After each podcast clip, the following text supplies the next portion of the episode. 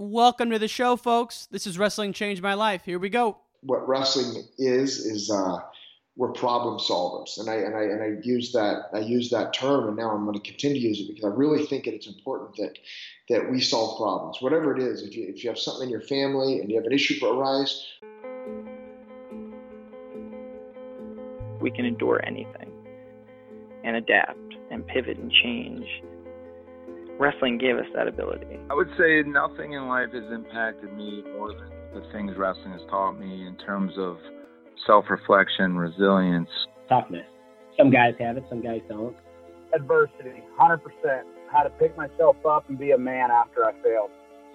And everything that has shaped my life and where I'm at today would not be there without the values and basically the, the lessons I've learned through the sport of wrestling. For me, wrestling saved my life because it, it allowed me to focus and channel my energy. We're fortunate if you wrestled because if you wrestled, natural talent helps, but it's it's five percent of the ingredient. It pales in comparison to heart and technique and effort it humbled me, taught me humility. Nothing can hit, humble you more than wrestling. I think it's the learning to adapt, right? You learn, you learn how to adapt, you learn how to solve problems.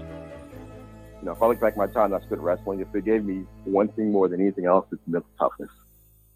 Ladies and gentlemen, welcome back to the show. Hope you're staying safe. Hope you're staying healthy out there. And let's get to it. My guest today is Aaron Simpson. Aaron was a two time All American for Arizona State back in the late 90s.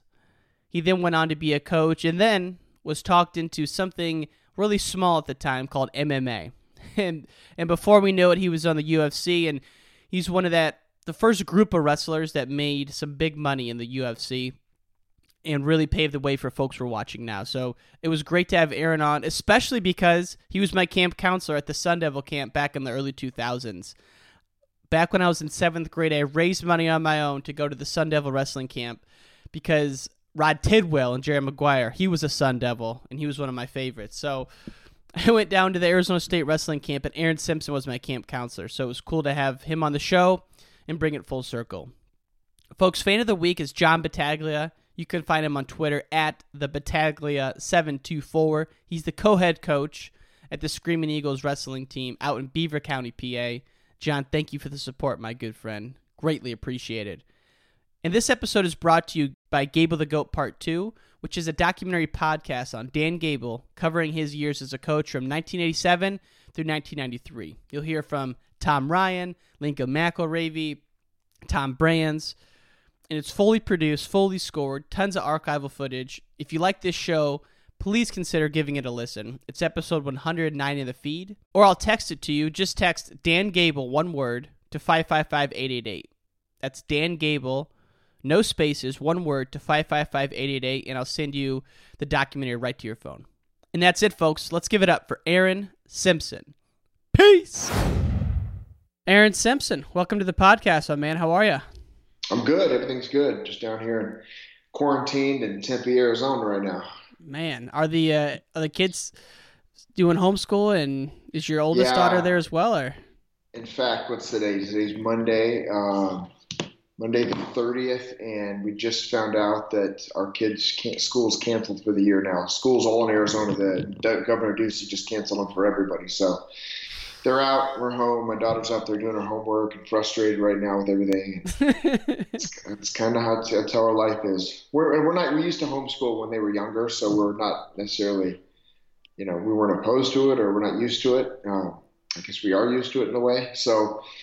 Yeah, that's, that's that's life here in Tempe, I guess. But dude, I was following you on Instagram a little bit. Your kids are maybe some of the most active kids I've seen, just based oh. on what they're doing: tap dancing, running, like crazy yeah, stuff. Yeah, My, my, my son is a, uh, a high level dancer, has been since he was four years old. My wife took, I have twins, boy and girl. And my wife took him in when they were early, and he took to it, and she didn't. my daughter did.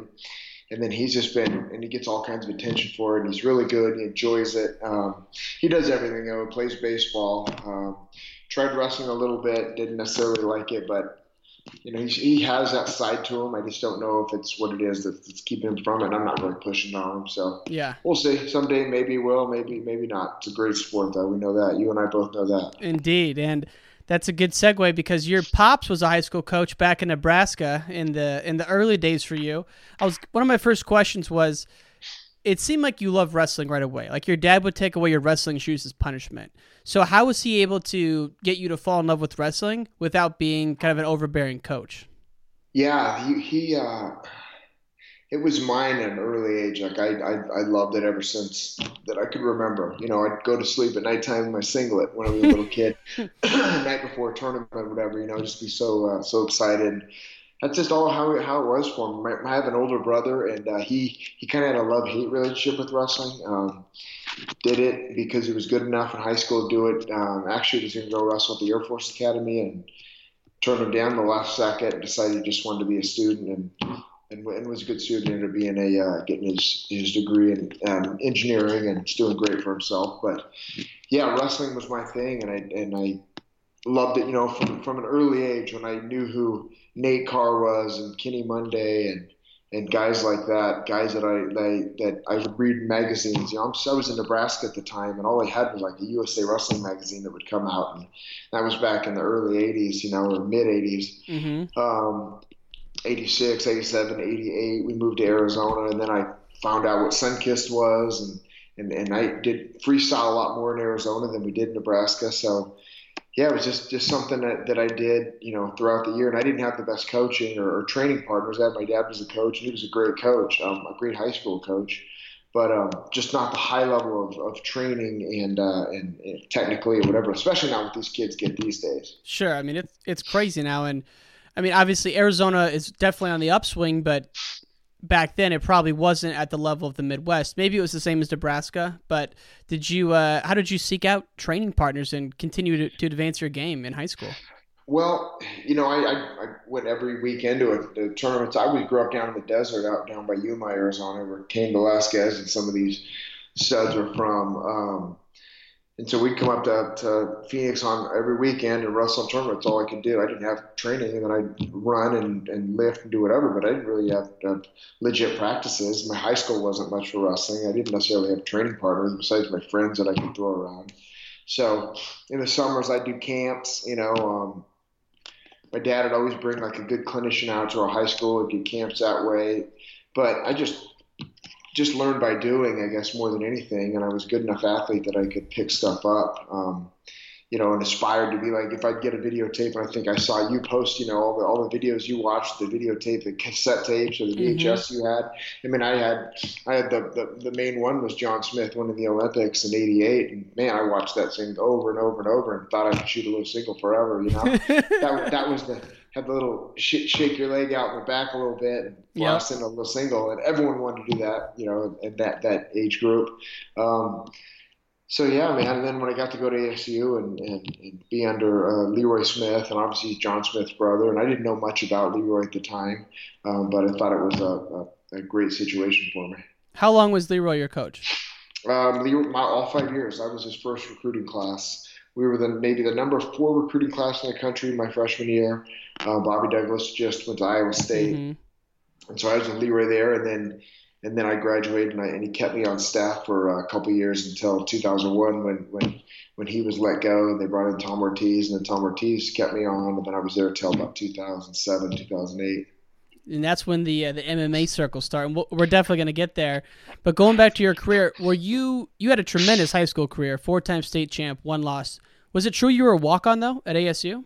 Yeah, yeah. I uh, I had I was getting recruited to Nebraska, which is where I grew up, and I always wanted to be a Husker. I thought growing up I was going to play football and, uh, and, and wrestle at the University of Nebraska. That that was my goal. I wanted I want to do both. When I was a little kid, you know, um, looking back now, I wish I would have. But um, that being said, I mean, I wish I would have would have done both in, yeah. in, college. I think I could have played um, at ASU during the heyday when they were going. It would have been fun. But um, you know, it was it was just something where I was I had academic scholarships to ASU. I had a full ride academically, and so got it. In order to save Leroy money, I, I was recruited as a walk on. Um, and he had a lot of money already given out, so we were able to bring in a lot of guys um, because of that reason. You know, I did have to eat up a scholarship, and then I slowly earned athletic aid as as it came. Got it. That makes sense. Okay. I'm like, God, how the heck could he not be on scholarship? Yeah, it was So- a different time, but no one, you know, it's Arizona. No one knew who I was. Um, you know, I placed in cadets. My senior year, I, I was I was uh, top four of the high school nationals. I was in the finals of junior nationals, but still, I was pretty raw. You know, even though I've been wrestling my whole life, I didn't have like the greatest technique. I could just do it all. I mean, I I, I, would pick things up fast, and I, I I felt like I had trained hard, and I, you know, my conditioning was always I felt like better than everybody else's, and kind of rolled through the junior national tournament and lost to Mark Smith in the finals, which is John Smith's little brother. And so he and were- brother. Yeah. yeah, he, he, Mark and I were kind of adversaries for a little bit, and then uh, even in college a little bit. And then he came out here and coached us a little bit. And he and I became good friends, and now we still talk, you know, every once in a while on Facebook or whatever, or Instagram. It's like crazy how, how little coverage there was back then compared to now. I mean, it's just if- ridiculous. if- what Flow Wrestling alone has done for the sport of wrestling, um, and track wrestling now, hmm is is these kids are so spoiled. Like I'm coaching at a high school now, and and I tell these kids like you need to be watching this stuff every day because it's out there. The best wrestling, your age group, little kids, all the way to the best in the world, you can you can find on your phone. You can pick your phone up and. Right. and and start watching stuff, let alone all the little things they're tweeting out um, or, or, or putting on their Instagram. Um, Flow Wrestling's done it, and and really has made wrestling a much better sport. And uh, you know, I in a way, I think it's probably saved wrestling. I Absolutely. think what, what the internet's done, the social media, and, and what Flow Wrestling's done, and even track wrestling, man, to go into a tournament and be able to pull the brackets up and know who's next. Things run so so smooth, uh, so smoothly now that unless it crashes like I think we had last year, everybody all the tournaments go down.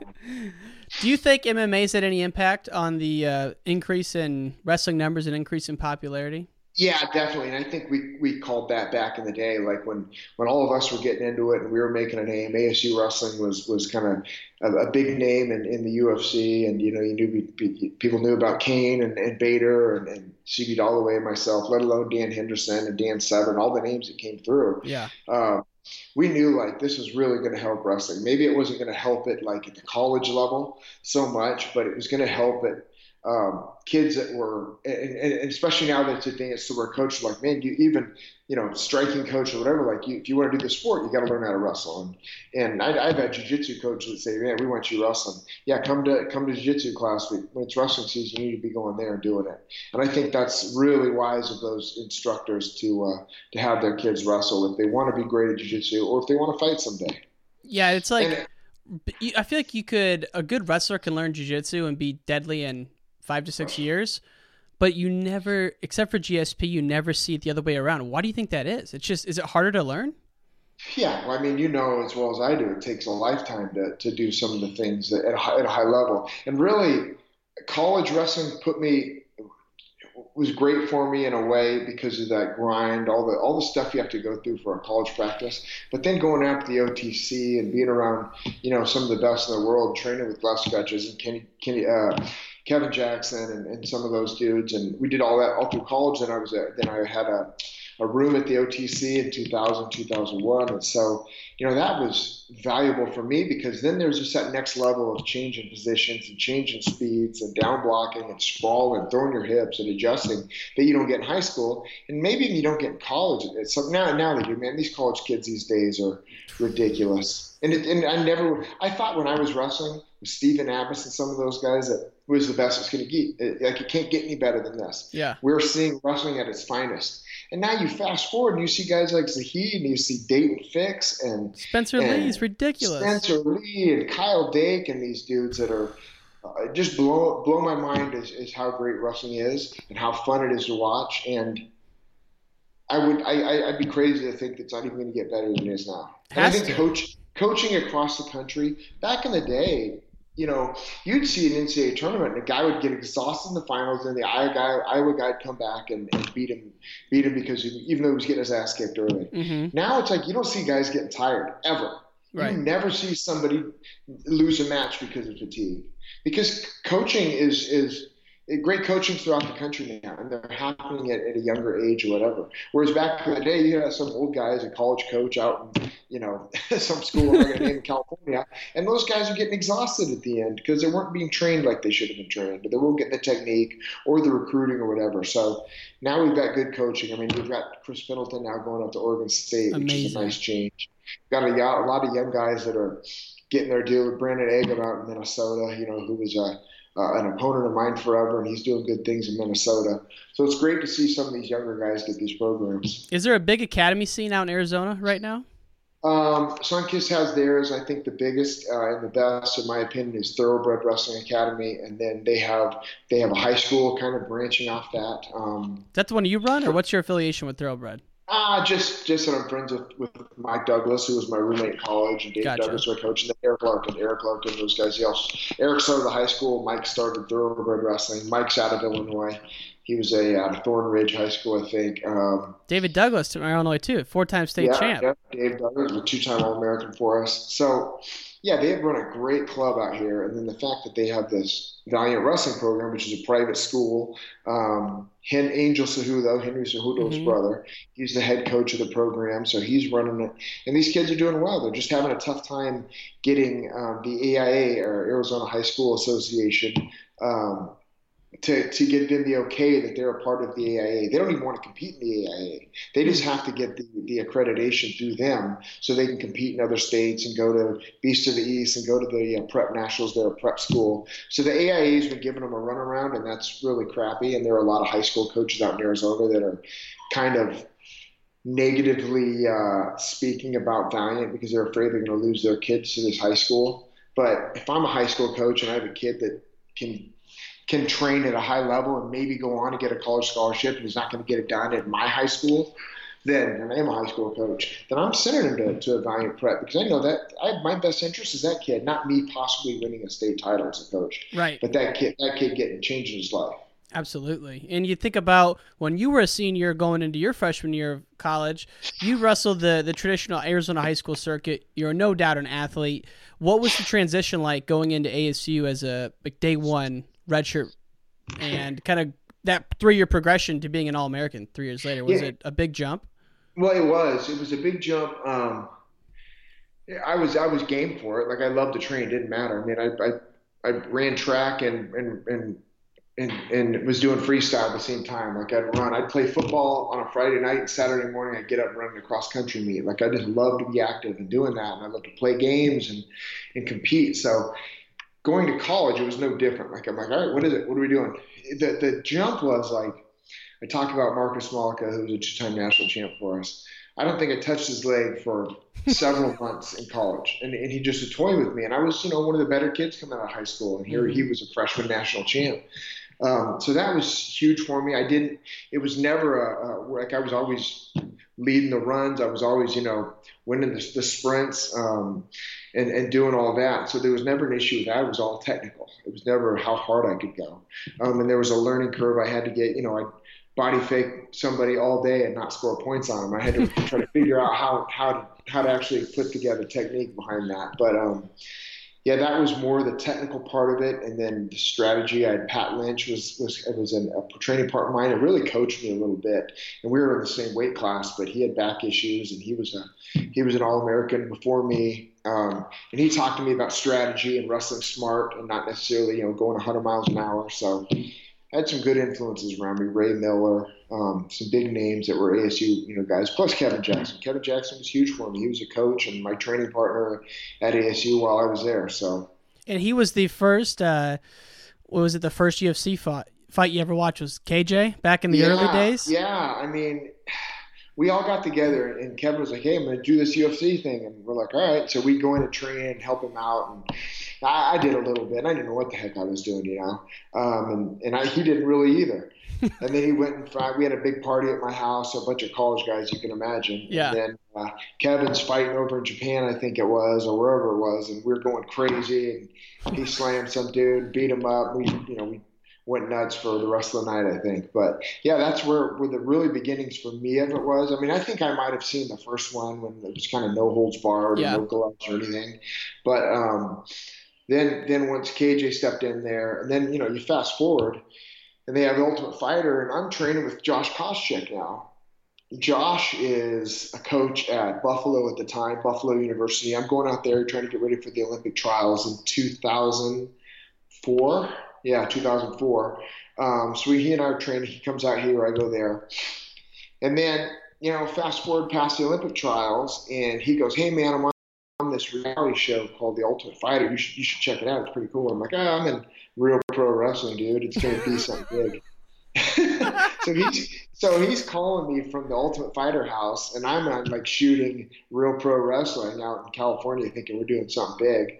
And, uh, then you see where the two went. No one, ever, no one ever heard of real pro wrestling, and then obviously Josh, you know, fought for a title in the UFC, fought GSP, and and did some some pretty cool things UFC. And then he and the whole time he's like, man, you got to get out of coaching.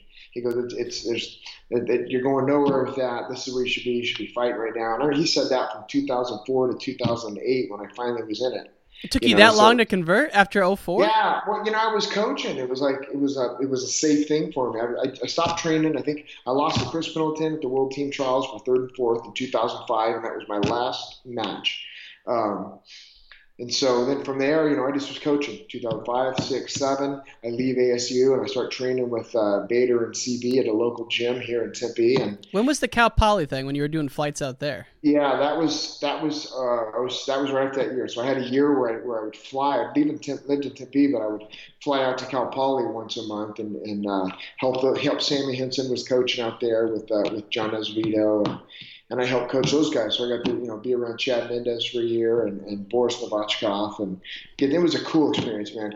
San Luis Obispo, if they had a fully funded program and and and facilities like other programs, I don't know anyone would go into any other school. That place is just unbelievable. Beautiful. Right oh yeah, it's it's unbelievable. But I think they still probably have five scholarships, and they're battling every year to even you know stay alive but that, that that program would be something something special too. Yeah, I mean, I mean, but think about the guys you just listed off there: Chad Mendes, um, Koscheck, and all these guys, and plus all the ASU guys. Without UFC, they would have been doing a, an assistant coaching job, making twenty five grand a year in Buffalo, New York, yeah. and then all of a sudden this thing just freaking explodes, and it's it's a it's a godsend, really. I mean, think about all the people who've made a living out of this, and even if yeah. you aren't a fighter, you got to be a wrestling coach at the gyms. And That was a whole thing, right? Yeah, and it is to this day. I mean, now these you get wrestling coaches that are going in and learn how to hold pads, learn jiu-jitsu, and and and you know, kind of making a living that way themselves. Yeah, MMA has really done that for people, um, and the, the, UFC and now Bellator um, is taking it to that next level as well. But yeah, it's an exciting time, I think, to be a to be a, a wrestler and yeah. more so than any other time. I mean, I think it. You look back at some of the old, you know, stuff in the '60s and '50s in Oklahoma State. Some of those matches were like they crowded around the mat. I think wrestling back then was probably a pretty fun time.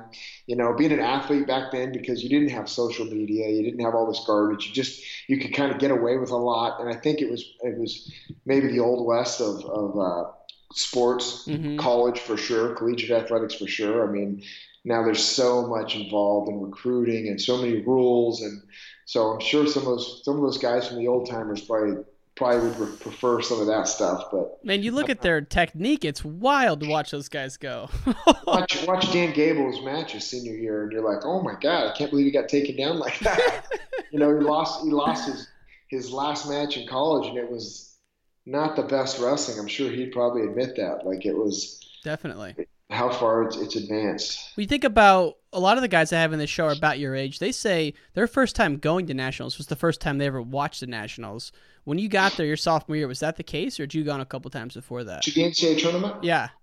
Well, I, my senior year of high school, my dad and I went out to it and watched it. My dad okay. got us tickets, and it was really special.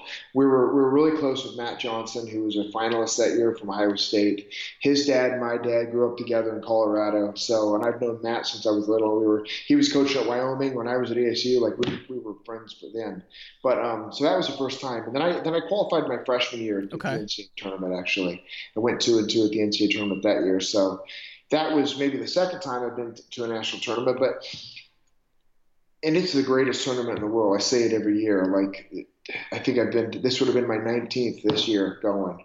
Um, it's it's there's nothing like it. I mean, I've been to the World Championships. I've been to some of the greatest tournaments. I've never been to the Olympics, but um, the NCAA tournament is is phenomenal. Like there's no there's no uh, there's nothing that compares to that environment because every match means something. Every match. I took my son to it, who's not the biggest fan of wrestling, and he was like on the edge of his seat the entire time, looking at the brackets. I'm explaining who's who, and yeah, it's it's it's pretty special. Is it what what what's a bigger like kind of ch- chills in the back of your neck moment? Like right before UFC's getting underway, or the Friday morning quarterfinals at nationals?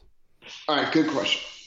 There's nothing like knocking somebody out in a cage at a, at a high level fight, like on, on TV. Like my first knockout was in the WEC, and I closed my eyes and a right hand over the top that I was supposed to lose to. They were picking this black belt in jiu-jitsu to lose, and and I and I floored him in about 17 seconds, and it was like, holy shit, this is the coolest thing in the world, you know. Um, and that, and that was like walking out for the Olympic trials. I think I was walking out for the semifinals against Brandon Eggum, and I remember like this feeling of like strength and power and like just zoned in. Um, that was that was awesome. The NCAA tournament was awesome, but while doing a walk, walking out to a UFC fight, a legit UFC fight, um, it's there's nothing that compares to it. Stepping in that cage, having to block the gate behind you, like it, it's it's not for everybody. Um, a lot of wrestlers wouldn't do it, which I which blows me away because like I knew the type of wrestler I was. I'm like, God, of course, this is our this is it's in our blood. We're gonna anyone would do this, but there are a lot of wrestlers like, no way, I'm not, I wouldn't do that. So, what was your I'm, journey into the UFC? Like, how did you get into it? It was 08, 07. How old were you, and like, what was your path to get in there? Um, started training. Um, my first month, they were like, "Hey, you want to fight down in in uh, the Cayman Islands?" And Bader, Ryan Bader was like, just fought there several months before. He's like, dude, you got to go do this. This guy you're fighting is a turd. It's a heavyweight. And I'm like, I weigh 200 pounds. Like, yeah, but these guys are ter- terrible. So I go down to the Cayman Islands and I made like five grand to just to fly down there and fight some guy that was a little short, fat dude from from he's probably 230 pounds and he came out swinging. I'd only been training for a month and really not very much and I double legged the guy like five times and like was doing these little punches on his face. I, am like looking at the ref like, please stop this fight. I, I think I'm gonna kill him, and I wasn't killing him. I was barely touching him, but like I just kept taking him down, slamming him because I didn't know anything else. And that was my first fight. Then I had like two others, one in Rocky Point, Mexico. Um, at that time, I'm like, it was in the baseball, I was out in the baseball field in Rocky Point, Mexico, and I'm like, where the hell is Rocky Point, Mexico at? Like driving yeah, distance? Yeah. Oh yeah, yeah. It's right on the it's right on the ocean. It's actually beautiful. It's a huge destination for like spring breakers out here. Okay. All the colleges go out there, and it's a great, it's a fun place. But I'm in the, you know, I'm not where the fun is. I'm in a baseball diamond, like a little league baseball diamond. I'm out outfield, like walk because the cage is away from me. My fight's coming up, and I'm walking out there, and I'm going, holy shit, what am I doing with my life? Like I've got two college degrees. and I'm getting ready to go step in a cage for a thousand bucks and fight some some guy that I, that I'll kill, and and I'm not really getting up for it now. And it's like maybe my third fight at that time. I'm like, geez, I don't know if I should be doing this. I stepped in there and beat the guy. Um, and then, then my fourth fight, I got called to get into the WEC, which I don't know mm-hmm. if you remember, something yeah. versus network. They ended up getting bought by Zuffa, which was, you know, actually they, when I when I fought for them, they were under Zuffa, which owned the UFC. Yeah and uh, had a fast knockout there, and then boom, my next fight was in the UFC. So I had a fast track. I mean, I was in the UFC in a year, you know, if that. Has it changed quite a bit, even from back in your time to now, based on what you know and, and what you've seen guys like who are fighting in terms of like it just like the the media requirements, just the the change in the atmosphere? is it pretty similar? Yeah, it's changed, um, and it was something that I didn't that I didn't grasp as much as as I looking back now I probably should have. But the guys that that are having success now are the ones that are just taught, just going Chael Sonnen. Like everybody wants to be the next Chael Sonnen. You know, you look at you look at Conor McGregor and some of those guys.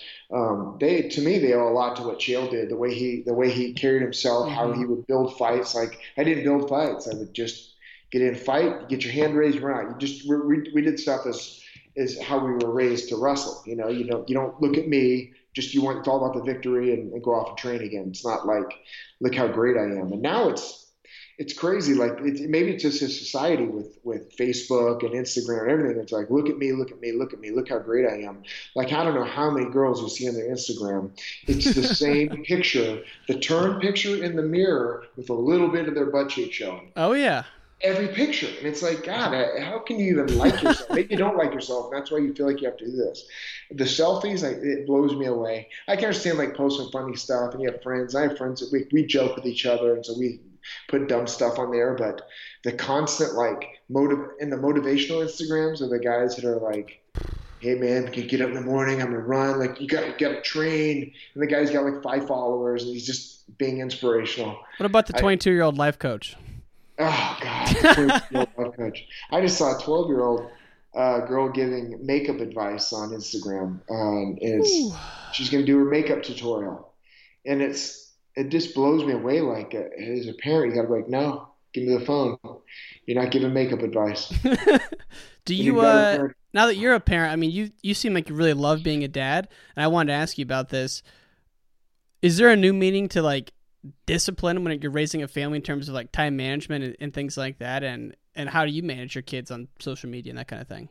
Yeah, oh yeah. Um, they don't have social media. They don't. They can. They can look like at TikTok. Their friends that have it, so they can get on and look at those. But like, we really have to manage that. YouTube, the crap that's on YouTube, we're watching. My son likes to get on there and watch like highlight stuff from sports and and the how to on bait, how to throw a curveball and pitching, and he he likes that. Dude, Dude Perfect. You know what Dude Perfect is? You ever uh-uh. heard of Oh, look up Dude Perfect on YouTube. Okay. It's, these dudes are my age or younger and they are living a dream life. And they go out and just just do like obstacle courses and fun stuff, and throw a ping pong ball into a glass from you know top of the roof, and they just it's and they they've made millions on this deal. So he watches that stuff. Dude, perfect. Got it. Uh, yeah, I wish I had thought of it. so, but yeah, man, parenting's it's different. I don't have like like a, a, huge farm or wood to go chop or anything to, to go send my kids out into. Like mow the lawn, that's about the most. Pick up the dog poop in the backyard. That's about the most discipline I can get them to do. Right. So, and I don't want to do discipline as like, yeah, you, you messed up. You got push-ups. Because I think I think coaches that discipline by like making a kid work out is the sends the wrong message. I think that like we we let I'll, I'll never forget this. I was coaching with Sammy Henson out in Cal Poly and his son Jackson is a is a little stud. Um, he's growing up now, but Jackson was this little kid. I think it was Jackson or Wyatt, one of the one of the two kids of Sammy's, mm-hmm. and and we're training um, at the Cal Poly room, and his son's there, and his and his son goes, Dad, Dad, can I do ten? Can I do five sprints? He goes, Yeah, okay, go ahead. And so here goes little Wyatt, boom, or Jackson, one of the, whichever one it was. He did uh, 10, five sprints, and he came back and goes, Dad, Dad, can I do five more sprints? Like he was asking his dad if he, he could do five sprints, as opposed to Sammy going, "Dang it, you messed up. Do five sprints." Right. And I just think that reverse psychology. So the other day we were playing ping pong with my son, and I go, "Okay, whoever wins this this this round right here gets to do 50 push-ups." You know, or every point played, whoever get wins that point, you get to do 10 push-ups. So like it was a battle of who gets to do more push-ups. And I think if we can start like framing that it's it, it it changes the way kids view exercise and you know it's a it's a good thing to be able to do push-ups not yeah. a negative thing. No. I hate, I hate, coaches. It's usually the big fat coach that's never done a push-up in his life with this big goal barking, barking out orders you know?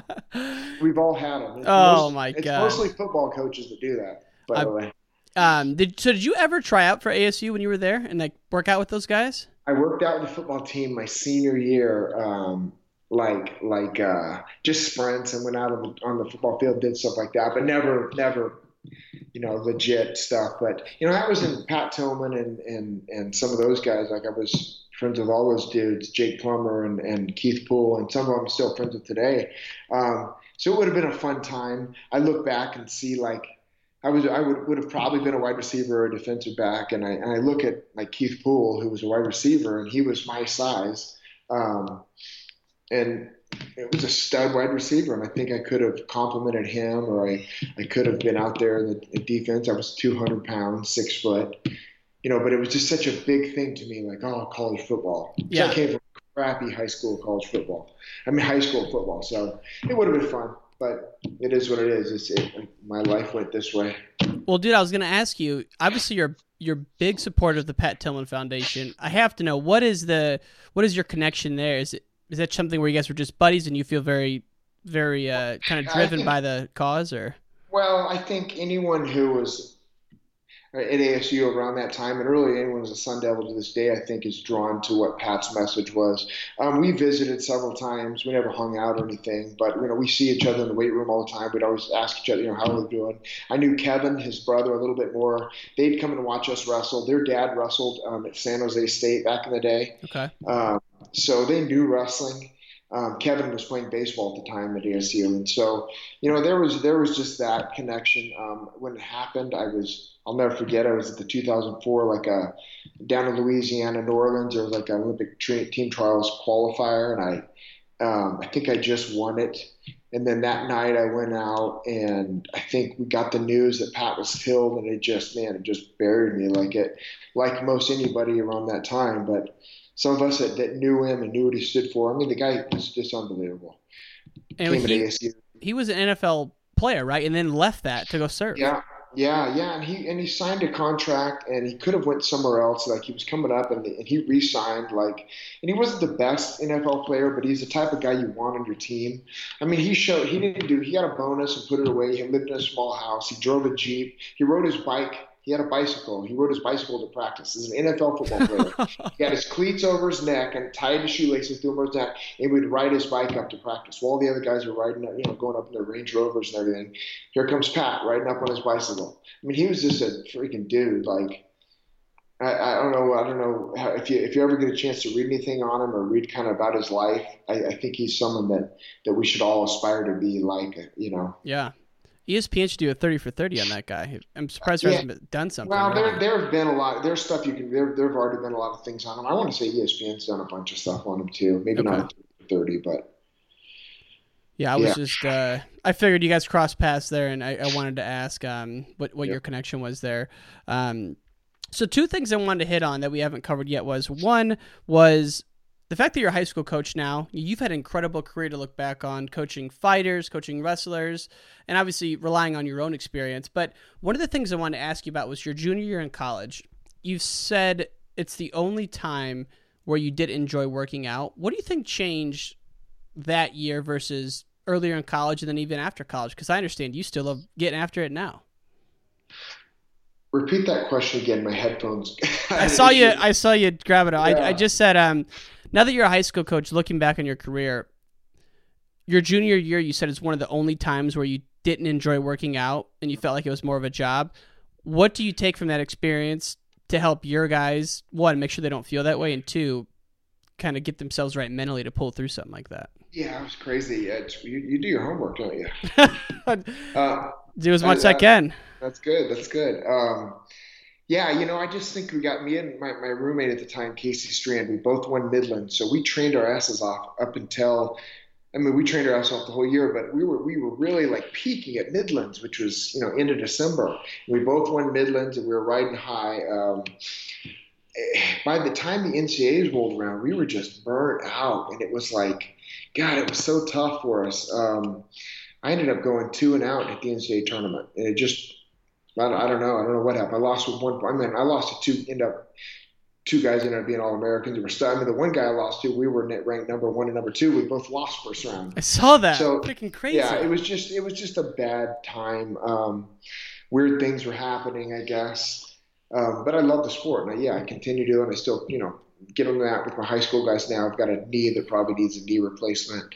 Um, body hurts a little bit, shoulders all. I mean, I can name probably ten Yeah. injuries that are chronic, but it's you know it's still good to get out and train, I guess. So do you think you were just overworked that year, or you was Yeah. were you cutting too much weight, or No, I wasn't cutting too much weight. I just think we over we, we were overworked, and I think uh, uh, and looking back now, we were doing like Lee Roy was training us, and I think he was feeling it. We were we had some momentum going, and we were doing like we'd go and, and wrestle matches, and we'd run across and we'd do a circuit, and we'd go back and wrestle matches, do a circuit, and like I would get my ass kicked by like the the the third best, you know, or, or like a the, maybe the fourth worst guy in the team. Yeah. Like, I'm coming across exhausted from from doing a hard circuit and not able to even hold my hands up. And I just think it just got us down we should have been. This is like getting close to the NCAA tournament.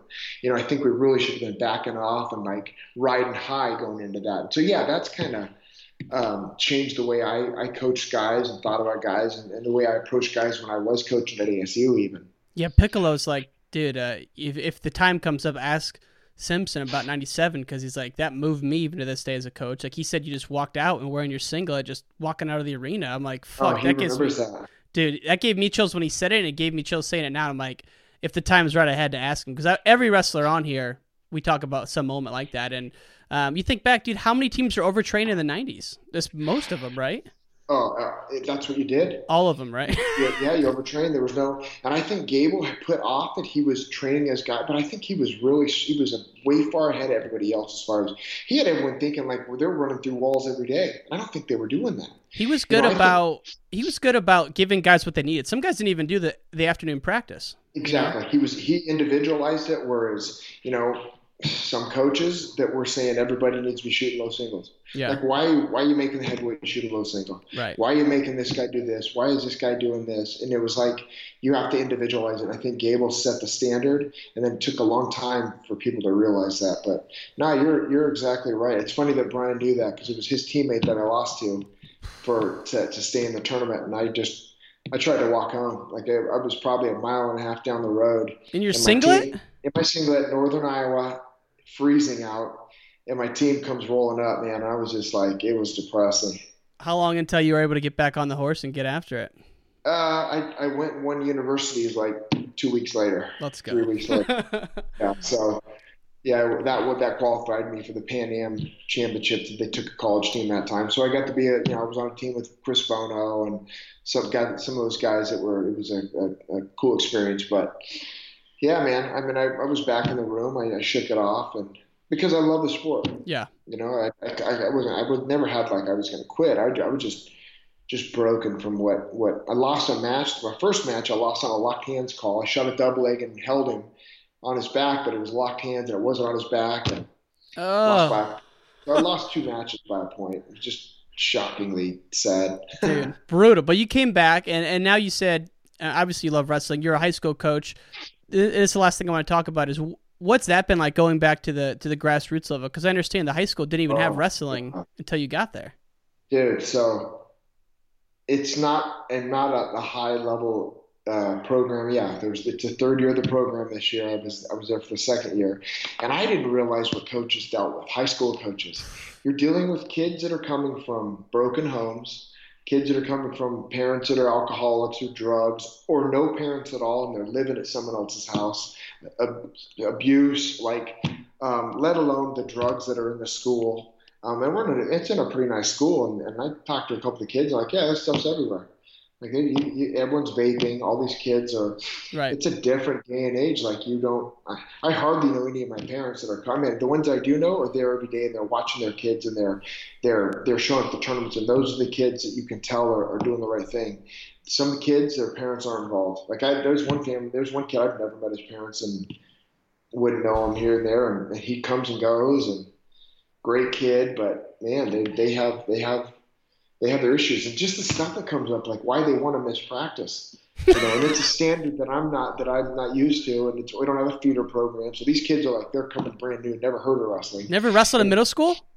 never know. There's no like this this high school doesn't have middle school wrestling in in an area, so there's no feeder programs. Oh my So I have god. a kid. I have a kid goes, hey dad, or hey dad, hey coach, I can't come to practice because uh, my little brother's got a birthday birthday party on Saturday, and my mom wants me to be at it. Like, are you shitting me? You're gonna miss your wrestling tournament for a birth, your little brother's birthday party. So Oh. that happens a lot. I get some of that. I'm sure I can. I share that story, and many more coaches come up. Oh yeah, and they all try to outdo each Yeah. other on, on how weak our some of our kids are. But then you still have you still have some tough kids. And you went back, and I go back to Arizona. You say, you know, it's it's, it's gaining ground on how great the state is, but we've always put out great individual wrestlers. I mean, look at Henry Cejudo and Mhm. Eric Larkin, and and dating back to Eddie Urbano and some of these guys. Yeah, the Gallic brothers. It, it's like we have great individuals, and they and the little pockets of schools like Sunnyside High Schools put out Tom Ortiz and some of these you know these studs that went on to wrestle Division One and made world teams, and hmm um, so we have that. There's the talent around here. Now it's going to get developed because of better coaching and programs. We've got a program out of the west side of Phoenix now, Liberty High School, that's really kicking butt. Um, they've got a great feeder system. Sunkist out here in Tempe, and then Thoroughbred down here in Tempe and Chandler. So it's coming. Just it's just, uh, it's just we're behind still a little bit. Well, one of the things I want to ask you is obviously you could coach at any elite high school. What brought you to this high school you're at now versus going to that prep school you mentioned earlier? I got talked into it by a father. Oh, you So did? of- okay. Yeah, one of my friends, uh, his his son was wrestling at the high school, and they weren't exactly happy with the way the program was going. They wanted it. They wanted he and another guy wanted it changed. They wanted so. It conned me into it in a way. Uh, they, they made me an offer I couldn't refuse, um, and it was it's been cool. It's been really awesome. And he's he's a he's he's a business owner out here and, and does really well for himself. And so he was able to. He's done a lot for the program, built this program, and Nice.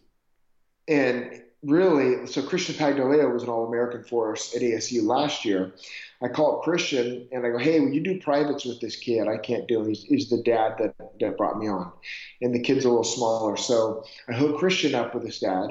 Um, and so he was doing privates. And pretty soon the dad calls me, goes, hey, would you like Christian as your assistant coach next year? I'm like, yeah, awesome. I love Christian. So uh, CPAGs came over, and so we both coached together this past year. And so here you got two division, you know, Division One All Americans coaching at a high school that is way behind, but we're, we're doing our best, and it's fun. And, and Christian also works for the guy's company. I got Christian a job with uh, with the dad with the dad's company, so I love it. it's kind of cool. It's all about networking and, and taking care of people that you like, I guess. It's huge. It's that's especially in wrestling. You always find there's someone like that connected to each program in some way or another, whether it's high school, middle school, or, or college. Um, Yeah.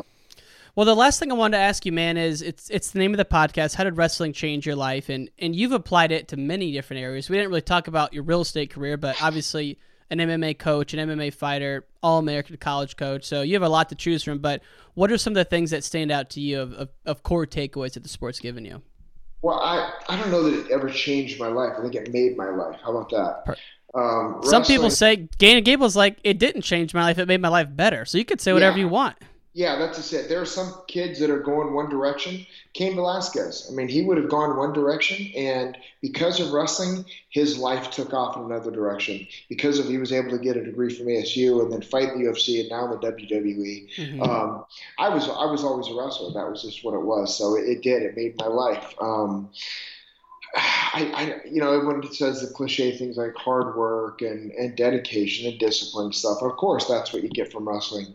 Um, I, I, I was speaking the other day, and, and it hit me that, that what wrestling is is uh, we're problem solvers, and I and I and I use that I use that term, and now I'm going to continue to use it because I really think that it's important that that we solve problems, whatever it is. If you if you have something in your family and you have an issue arise, we're if you're a wrestler, you're you're like okay guy's on my leg, I, I got to shove his head, or I from here I kick out, or how am I going to solve this problem? This guy on my leg, I'm down by two points. How do I solve this problem? Um, I think maybe a lot of sports get that, but we we as wrestlers we do it um, at a level of like um, a sense of urgency. That was a that was a term that Zeke Jones used to always use with us. Um, we had that sense of urgency to solve a problem quickly and move on to the next issue and problem. So I think that's where that's where it, it arises with me is you know we have, we have a sense of urgency to to solve problems and and we're really good at it as, as for mo- most wrestlers are if we're not causing problems we're Right. Well, dude, you're, you're the only the second person who's ever said that. The first was Andy Hrovat, and he said that that's how the Russians look at wrestling. Russians don't look at wrestling as this grueling physical task. They look at it as complex sol- uh, problem solving at the highest levels. wow, I mean, it's like wow. spot on to what you said, Andy though. Andy and I were Andy and I were, uh, were were adversaries there for a while. Now we're good friends, so it's pretty Yeah. cool. Yeah, he said that, but I, I think it's true though, man. Um, so you know, it's a good way to look at it versus the the typical things you hear. So, really appreciate your time, sir. I know you got a house full of kids. We'll let you go. Uh, great catching up with you, though, man. Yeah, yeah, yeah. Thank you for reaching out. It's been fun. Absolutely. Take care. And all great things must come to an end. If you want to hear more from the podcast, text WRESTLE to 555 888. That's WRESTLE to 555 888. You can also find us on Instagram, Wrestling Changed My Life, Twitter, Ryan underscore N underscore Warner, as well as our website, WrestlingChangedMyLife.com. Take care, y'all.